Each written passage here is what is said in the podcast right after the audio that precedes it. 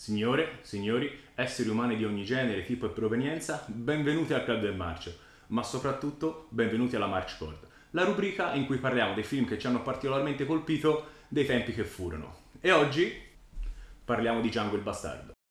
Nel 1964 un piccolo regista che si chiama Sergio Leone firma un piccolo film che si chiama Per un pugno di dollari a questo punto in Italia esplode il fenomeno dello spaghetti western, un termine un po' dispregiativo dato dalla, dalla critica dell'epoca. In questo filone le produzioni un po' più grosse eh, riuscivano ad andare nel deserto dell'Almeria in Spagna per ricreare le ambientazioni americane, mentre la maggior parte, le produzioni più piccole, rimanevano qui in Italia e riuscivano a ricreare quei deserti in luoghi tipo le cave della Maiana oppure Tor Caldara.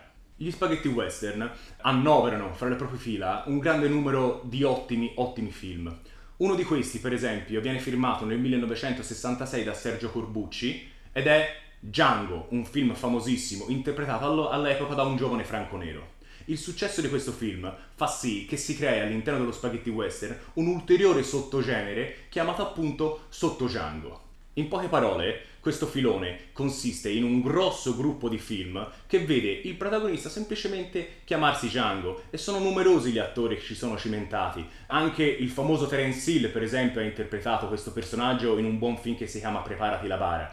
Ma il re dei sotto Django è un attore di origine brasiliana che si chiama Anthony Steffen. I titoli sono i più disparati e sono più o meno sempre gli stessi. Django spara per primo, non aspettare Django spara, il figlio di Django, Shamango perché ci sono anche le variazioni, Shango la pistola infallibile e, come il nostro, Django il bastardo. Alla regia troviamo uh, un altro nome piuttosto noto del cinema di genere, che è Sergio Garrone. Ora, Sergio Garrone ha la particolarità di non avere una filmografia tanto vasta, perché normalmente questi professionisti che riescono a lavorare nel genere per tre decadi hanno sempre una filmografia infinita, tutti, Castellari, Fulci, Lenzi, Deodato. Eh, mentre lui ha una filmografia piuttosto ridotta e devo essere onesto, non tutti i suoi film mi fanno impazzire. Quindi il Club del Marcio ha sancito che Django il Bastardo è senza ombra di dubbio il miglior film della sua filmografia. La trama, come spesso accade negli spaghetti western, è piuttosto semplice e alla base ha la vendetta. Infatti Django torna dalla guerra per vendicarsi di alcuni soldati sudisti che lo avevano tradito.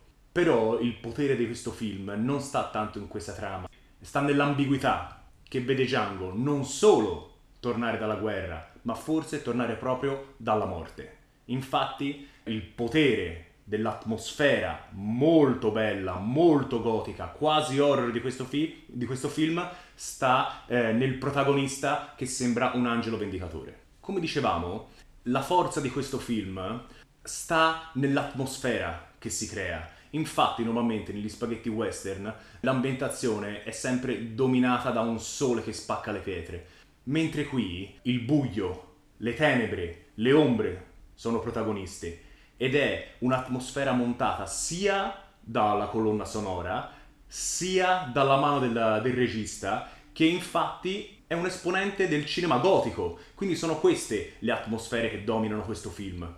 E in tutto questo Anthony Steffen, che non è un attore particolarmente dotato, però calza a pennello perché è un attore da una sola espressione, ma quell'espressione è severa, è greve, è proprio l'espressione di uno che è uscito dalla tomba per farsi mano della vendetta.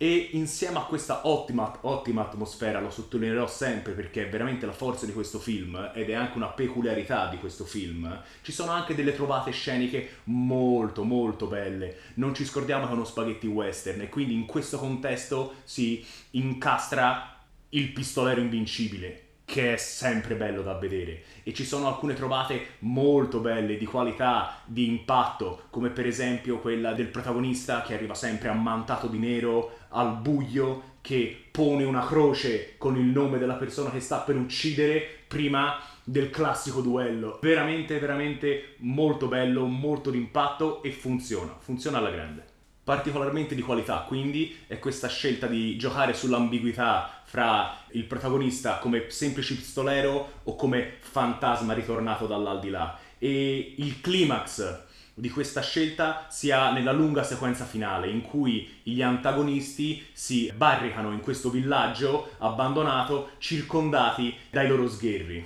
E in questo contesto quasi le venature horror diventano venature slasher. Infatti Django a uno a uno nei modi più particolari riesce a uccidere questi sgherri e il regista punta tanto sulla paura che hanno questi sgherri e si chiedono proprio, ma Django è un uomo in carne e ossa oppure è un fantasma? E la scelta, mi ripeterò, ma è assolutamente buona, assolutamente ottima e riesce a funzionare fino alla fine, perché quando la vendetta si conclude, invece di finire come finiscono la maggior parte degli spaghetti western, in cui il protagonista prende la bella del paese, prende il malloppo e se ne va verso l'orizzonte assolato, qui invece Django è stanco Django è provato. Django ha finito la sua vendetta, lascia la bella del paese in un villaggio che è diventato un cimitero e abbandona la scena sparendo davvero davvero molto suggestivo e sono cose che negli altri spaghetti western normalmente non si vedono. A ulteriore riprova che questo film ha una grande personalità, la critica molto spesso vede questo film Django il bastardo come l'ispirazione per un grande classico del western americano, sto parlando dello straniero senza nome di Clint Eastwood, in cui proprio che lì succede la stessa cosa. Eh, Clint Eastwood è un pistolero che torna in questo villaggio a compiere la sua vendetta e anche lì non si capisce se Clint Eastwood è effettivamente un pistolero o è un fantasma. E questo film viene quattro anni dopo il Django il Bastardo, che è del 69 se non mi sbaglio, e anche questa è proprio una garanzia di qualità.